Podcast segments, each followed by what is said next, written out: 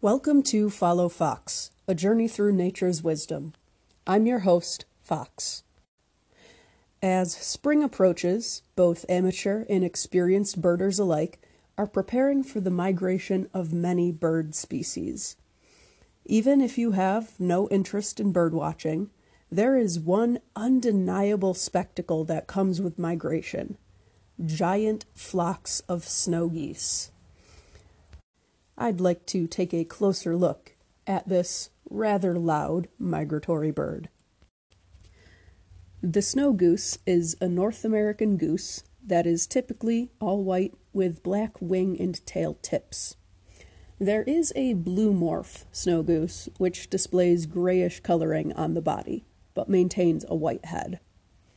Snow geese spend winters in warm parts of North America, from southwestern British Columbia through parts of the United States to Mexico. They can fly as far south as Texas and Mexico during winter.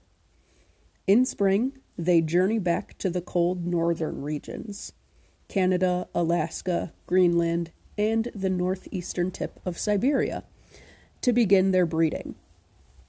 The whole migration, both to and from the breeding grounds, is over 6,000 miles. Snow goose migration is an amazing thing to behold for a number of reasons. Foremost is the overwhelming size of the flocks.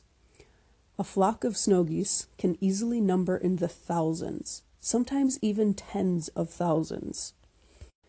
The largest flock recorded was a staggering 200,000 snow geese in Middle Creek, PA on February 21st, 2018. Since counting that many birds can be tricky, flock sizes are mostly estimated. These massive flocks are able to rapidly change direction because each individual is able to mimic the movements of distant flock mates rather than waiting for a cue from the bird next to it. Watching thousands of geese swirling through the air can feel like watching a blizzard. The following is an excerpt from Paul Gallico's novella, The Snow Goose. One November afternoon, three years after Rhayader had come to the Great Marsh, a child approached the lighthouse studio by means of the sea wall. In her arms she carried a burden. She was no more than twelve, slender, dirty, nervous, and timid as a bird, but beneath the grime as eerily beautiful as a marsh fairy. She was pure Saxon, large boned, fair, with a head to which her body was yet to grow, and deep set, violet colored eyes. She was desperately frightened of the ugly man she'd come to see, for legend had already begun to gather about Rhayader, and the native wild fowlers hated him for interfering with their sport. But greater than her fear was the need of that which she bore. For locked in the child's heart was the knowledge, picked up somewhere in the swampland, that this ogre who lived in the lighthouse had magic that could heal injured things. She had never seen Rhayader before, and was dosed to fleeing in panic at the dark apparition that appeared at the studio door, drawn by her footsteps the black head and beard, the sinister hump, and the crooked claw. She stood staring, poised like a disturbed marsh bird for an instant flight. But his voice was deep and kind when he spoke to her. What is it, child? She stood her ground, and then edged timidly forward. The thing she carried in her arms was a large white bird, and it was quite still. There were stains of blood on its whiteness and on her kirtle where she held it to her. The girl placed it in his arms. I found it, sir. It's hurted. Is it still alive? Yes, yes, I think so. Come in, child, come in. Rhayader went inside, bearing the bird, which he placed upon the table, where it moved feebly.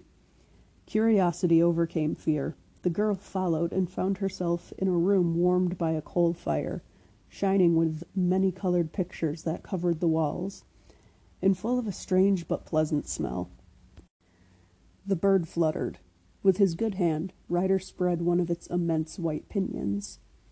The end was beautifully tipped with black. Rhayader looked and marveled and said, Child, where did you find it?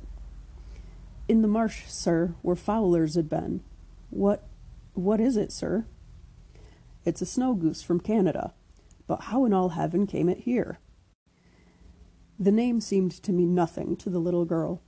Her deep violet eyes, shining out of the dirt on her thin face, were fixed with concern on the injured bird. She said, Can you heal it, sir?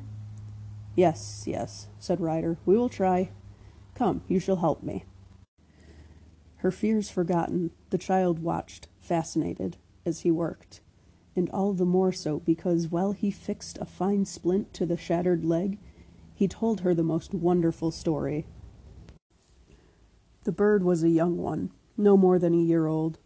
She was born in a northern land far, far across the seas, a land belonging to England. Flying to the south to escape the snow and ice and bitter cold, a great storm had seized her and whirled and buffeted her about. It was a truly terrible storm, stronger than her great wings, stronger than anything.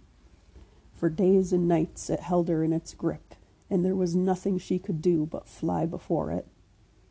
When finally it had blown itself out and her sure instincts took her again, she was over a different land, surrounded by strange birds that she had never seen before.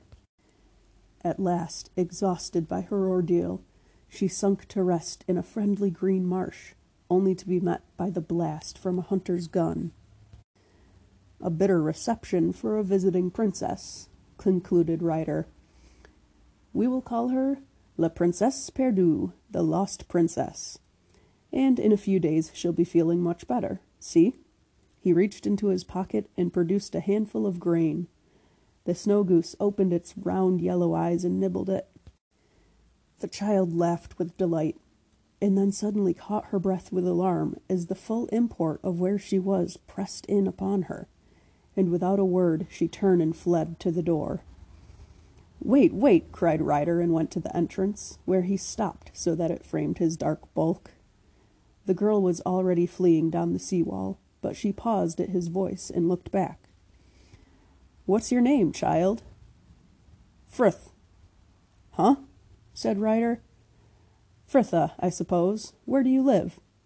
With the fisher folk at Wickaeldroth. She gave the name the old Saxon pronunciation. Will you come back tomorrow or the next day to see how the princess is getting along? She paused, and again Rhayader must have thought of the wild water birds caught motionless in that split second of alarm before they took flight. But her thin voice came back to him. Yes. And then she was gone, with her fair hair streaming out behind her.